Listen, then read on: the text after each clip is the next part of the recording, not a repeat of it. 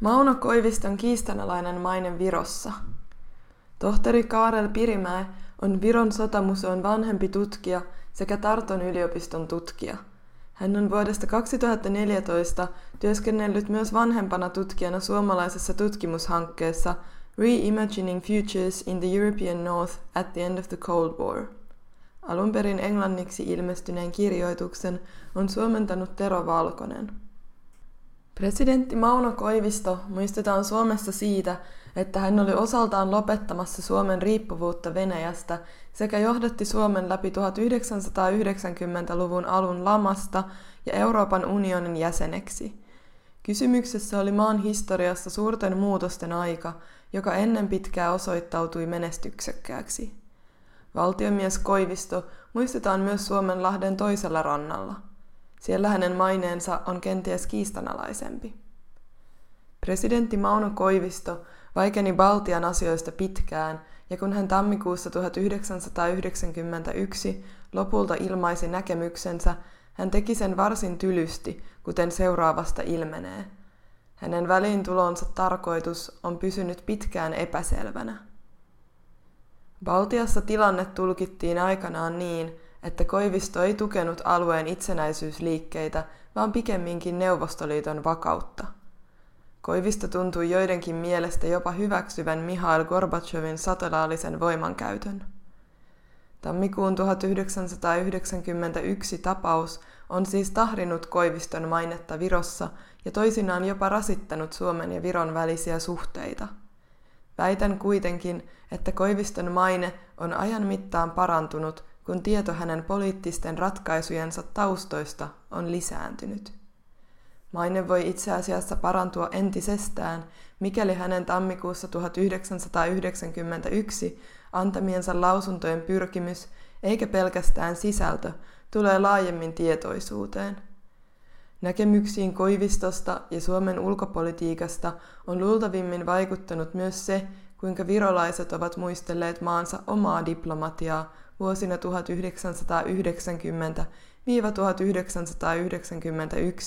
minkä pyrin seuraavassa esseessä selventämään. Käyn ensin läpi kansainvälisestä politiikasta pitkään kirjoittaneen Erkki Bahovskin laatimaa muistokirjoitusta. Se oli yksi harvoista perusteellisista kirjoituksista, joita Koivistolle Viron lehdistössä omistettiin hänen menehtymisensä jälkeen. Se heijastelee hienosti viime vuosikymmeninä Koivistosta muodostunutta yleiskuvaa. Mainitsen sen yhteydessä joitakin historiallisia yksityiskohtia, jotta lukija ymmärtää asiayhteydet paremmin. Esseen toisessa osassa käsittelen tapahtumien tulkintoja sekä varjoa, joka Koivistosta jäi Suomen ja Viron välisiin suhteisiin. Viron ja Suomen suhteiden nollapiste – Bahovski keskittyy muistokirjoituksessaan tammikuuhun 1991, joka luonnollisesti innostaa virolaisia eniten. On olennaista ymmärtää, että Koiviston Baltian politiikka oli alisteinen hänen ensisijaiselle pyrkimykselleen ylläpitää hyvät suhteet Gorbachoviin ja Neuvostoliiton sen aikaiseen johtoon. Hänen lähestymistapansa ei suinkaan ollut ainutlaatuinen, sillä ta- samantyyppisen valinnan oli tehnyt myös muun muassa Yhdysvaltojen presidentti George Bush vanhempi, jonka kanssa Koivisto piti säännöllisesti yhteyttä. Neuvostoliiton vakaus oli keskeisempi asia kuin Baltian kansallismielisten liikkeiden tukeminen. Kansallismieliset luonnollisesti paheksuivat yllä mainittujen valtiomiesten poliittista linjanvetoa. Bahovski huomauttaa, että Koiviston tammikuussa 1991 kulminoitunutta Baltia-linjausta kritisoitiin Suomessa vielä voimakkaammin kuin Baltian kansojen keskuudessa. Koiviston reaalipolitiikka Viro-kysymyksessä oli luultavimmin liikaa jopa sille suomalaiselle äänestäjäkunnalle, joka oli kylmän sodan aikana tottunut suomettumiseen. Bahovski toteaa, että Viron ja Suomen välisissä suhteissa saavutettiin lähihistorian huonoin piste juuri Koiviston valtiakommenttien myötä tammikuussa 1991. Koivisto päätti tammikuussa 1991 antaa kaksi julkista lausuntoa sekä myöntää haastatteluja. Päivät olivat 10. ja 16. tammikuuta. Ensimmäisellä kerralla Koivisto sanoi Suomen suhtautuvan myötätuntoisesti Baltian itsenäistymisliikkeisiin, mutta hänen mielestään Baltian johdon tulisi neuvotella asiasta Moskovan kanssa Neuvostoliiton perustuslain pohjalta. Koivisto syytti neuvottelujen kariutumisesta nimenomaan Baltian hallituksia. Huomautus ei ollut suoranaisen reilu, sillä Tallinna, Riika ja Vilna olivat useasti pyrkineet käynnistämään neuvotteluja, mutta ne eivät voineet hylätä sitä peruslähtökohtaa, että valtiot oli yhdistetty Neuvostoliittoon laittomasti. Moskova puolestaan katsoi valtioiden tulleen vuonna 1940 vapaaehtoisesti osaksi Neuvostoliittoa, mistä johtuen niiden tuli erota liitosta. Suomi oli sitä mieltä, että se oli tunnustanut yhdistämisen de facto ja tuli samalla tukeneeksi Moskovan tulkintaa asiasta. Elokuussa 1991 Helsinki kuitenkin muutti kantansa ja tunnusti Baltian maiden itsenäisyyden valtion jatkumisen pohjalta, ei kokonaan uusina valtioina. Lisäksi Koivisto tunnetusti sanoi, ettei hän odottanut alueelle minkäänlaisia väkivaltaisuuksia. Vain kolme päivää myöhemmin, 13. tammikuuta, Vilnassa kuoli 14 ihmistä neuvostoarmeijan ja erikoisjoukkojen huonosti suunnitellun operaation yhteydessä. Koivisto pahoitteli väkivaltaa tammikuun 16. päivänä, mutta hän antoi myös ymmärtää, että syyllisiä olivat liettualaiset radikaalit eikä suinkaan Moskova – hän kiisti suhtautuneensa naivisti Neuvostoliiton pyrkimyksiin ja ilmaisi pettymystään siihen, etteivät baltit noudattaneet Suomen neuvoja, vaan provosoivat Moskovaa. Lisäksi Koivisto syytti lehdistöä ylettömän palstatilan antamisesta Baltian asioille.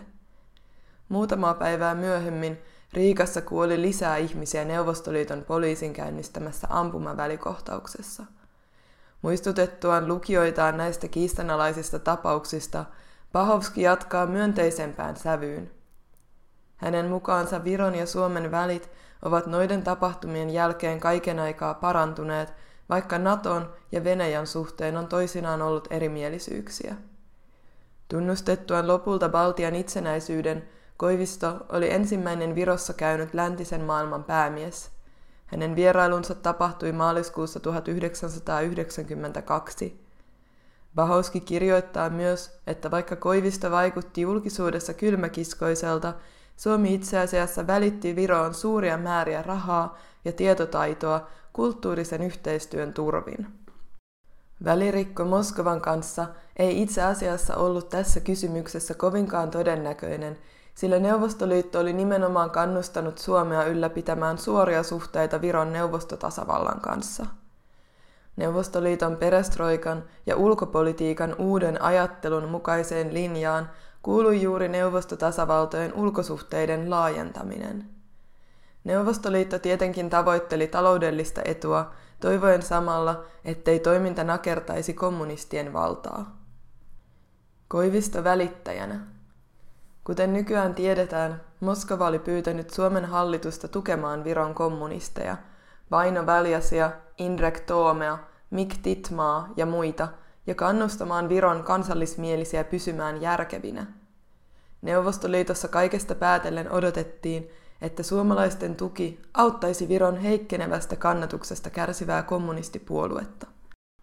Koivisto suostui pelaamaan Neuvostoliiton säännöillä mutta koko strategia romahti keväällä 1990, kun kommunistit äänestettiin pois vallankahvasta. Edgar Savisaaren johtama kansanrintavetoinen hallitus alkoi tavoitella maan itsenäisyyttä.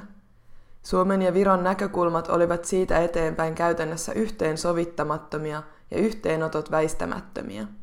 Mutta mitä tulee Koiviston lausuntoihin tammikuussa 1991, on edelleen epäselvää, missä määrin hän toimi Moskovan pyyntöjen pohjalta. Suomalaistutkija Heikki Rausmaan mukaan on mahdollista, joskin mahdotonta todistaa, että presidentti pyrki edelleen toimimaan välittäjänä Neuvostoliiton ja Baltian asioissa, toivoen, että hänen kannanottonsa estäisivät baltipoliitikkoja tekemästä vastuuttomia ratkaisuja. Baltian maiden näkökulmasta itsenäisyyspyrkimysten tukahduttaminen ei kuitenkaan ollut enää mahdollista – joten Koiviston varoitukset miellettiin Gorbachevin mahdollisen sotilaallisen väliintulon puoltamiseksi. Kulttuurinen avunanto.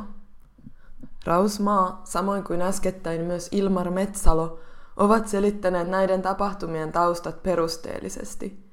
Heidän tutkimuksiaan on luettu myös Virossa, mikä on epäilemättä korjannut aiemmin jossain määrin yksipuolisia tulkintoja Helsingin harjoittamasta politiikasta. Suomen antaman avun mittakaava on nykyään paremmin tiedossa ja sitä myös arvostetaan. Viron presidentti Lennart Meri vihki elokuussa 2001 Helsingissä muistolaatan, jolla kunnioitetaan hänen viettämänsä aikaa Douglas-seuran tiloissa elokuun vallankumouksen kriittisinä päivinä 19-23.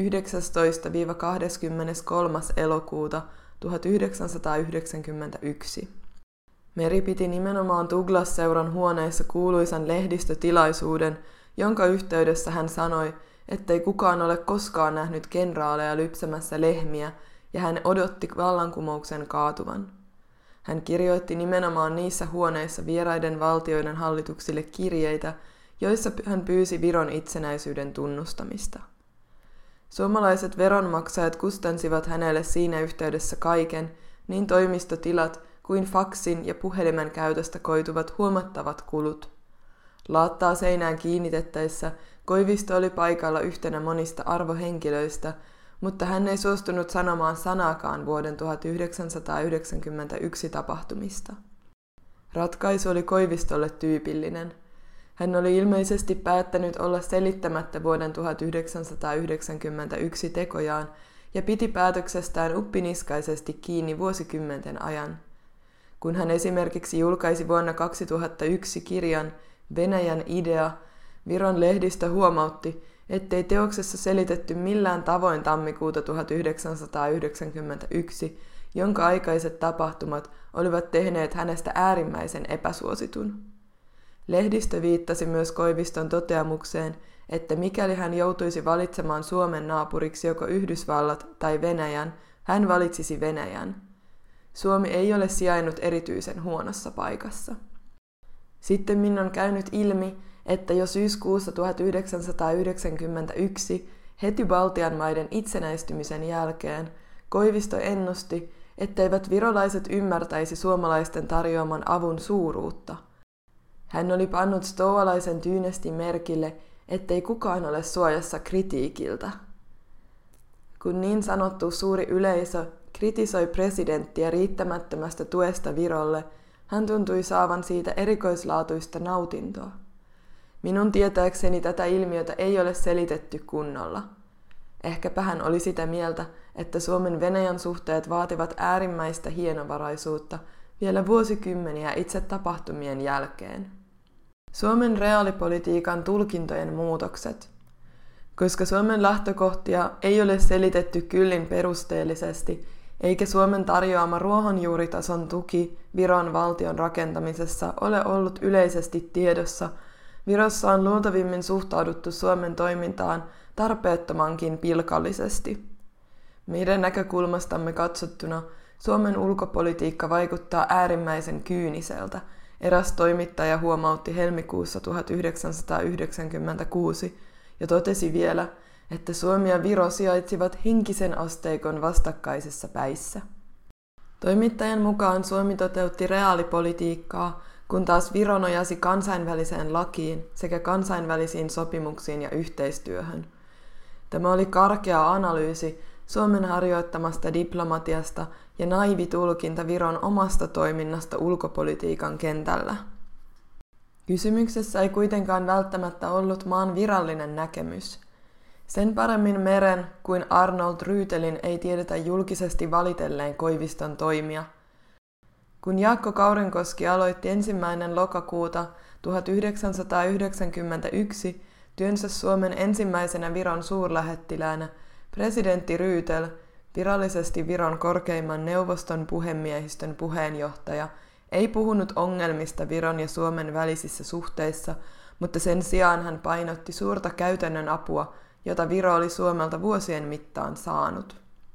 Meri lähti tehtävästään Viron Suomen suurlähettiläänä lokakuussa 1992 ja nousi Viron presidentiksi ja tässä yhteydessä hän myös pani merkille sekä kulttuuristen että taloudellisten suhteiden laajenemisen, samoin kuin Suomen tarjoaman avun sotilasasioissa.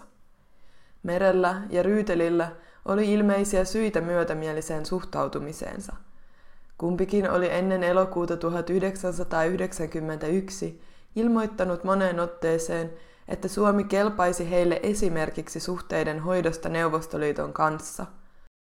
Latvialaiset ja liettualaiset poliitikot olivat muuten sanoneet samaa, mitä tänä päivänä harvoin muistetaan.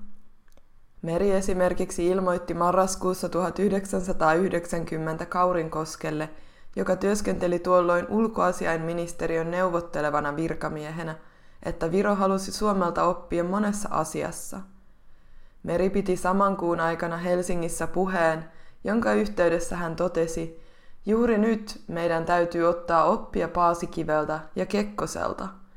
Suomen politiikka ei ollut petokseen perustuvaa mustaa magiaa, olennaisinta siinä oli tosiasioiden tarkka ymmärtäminen ja edessä olevien tehtävien hahmottaminen. Tätä puhetta ei nykyään juuri muisteta. Viron, Latvian ja Liettuan johtajat – ilmoittivat moneen otteeseen valmiutensa soveltaa tulevissa neuvostoliittosuhteissaan suomettumisen mallia, joten he ilman muuta tunsivat paljon myötätuntoa täsmälleen siten toimineita suomalaisia kohtaan. Suomettumisen paradigma hylättiin nopeasti elokuun 1991 jälkeen, kun Baltian maat saivat itsenäisyyden melkeinpä deus et machina pohjalta ilman, että Venäjä asetti niille mitään ehtoja. Nähdäkseni Meri ja Ryytel suhtautuivat hienovaraisesti Suomen ulkopoliittiseen kokemukseen ja mentaliteettiin, mutta sama ote tuntui puuttuvan Thomas Henrik Ilvekseltä, josta tuli Ryytelin jälkeen presidentti vuonna 2006. Hän oli kyllä Radio Free Europen toimittajana tarkkailut Viron politiikkaa, mutta joko hän ei ollut ymmärtänyt Viron asemaa ennen vuotta 1991, tai sitten hän oli päättänyt unohtaa sen. Hän oli aiemmin puhunut Suomen ulkopolitiikasta vähemmän jyrkin sanankääntein, mutta vuonna 2008 hän aiheutti jonkinasteisen myrskyn ilmoittamalla Koiviston sanoneen, että Viron itsenäisyys ei ollut Suomen intresseissä. Suomen tiedotusvälineet eivät valitettavasti löytäneet tällaista tokaisua arkistoistaan, eikä se tosiaan heijastellut Koiviston ajattelua – Koivisto luultavimmin ajatteli Viron itsenäisyyden ilman muuta olevan Suomen intresseissä, mutta hän kaiketi uumoili, ettei Suomi, Viro tai mikään muukaan maa voinut tehdä sen toteutumiseksi juuri mitään. Hän kantoi suurta huolta siitä, että Neuvostoliiton romahtaminen voisi johtaa sisällissotaan ja verenvuodatukseen, mikä saattaisi pysäyttää Baltian maiden vallankumoukset ja osoittautua tavattoman vaaralliseksi myös Suomelle – hän halusi tammikuun 1991 ilmoituksillaan nimenomaan varoittaa Baltteja tästä mahdollisuudesta sekä kehottaa heitä olemaan panematta toivoaan lännen varaan. Tässä mielessä Koivisto teki ratkaisunsa ajatellen rehelliseltä pohjalta sen olevan Balttien parhaaksi. Kuten Rausmaa on asianmukaisesti huomauttanut, tammikuu 1991 oli sikäli harvinainen ajankohta, että Koivisto katsoi tuolloin Balttien tarvitsevan hieman neuvoja. Myöhemmin hän tuntui kyllä vältelleen Tallinnaa ärsyttänyttä ison veljen oireyhtymää. Esimerkiksi maaliskuun 1992 valtiovierailunsa yhteydessä hän ei sanonut kerta kaikkiaan mitään Viron Venäjän politiikasta tai maan suhtautumisesta venäjänkielisiin vähemmistöihinsä, totesi vain, että kukin maa valitsee oman tiensä ja vihjasi hienovaraisesti, että Suomen kokemukset itänaapurin kanssa olivat olleet toisenlaiset. Kun presidentti Ilves syytti Suomea ei-toivottujen neuvojen antamisesta, moitteet tuntuivat epäoikeudenmukaisilta. Nähdäkseni nimenomaan Ilves suhtautui suomalaisiin toisinaan kopeasti, eivätkä tästä pitäneet hänen pohjoiset naapurinsa – jotka olivat kaikesta päätellen liian kohteliaita siitä huomauttamaan.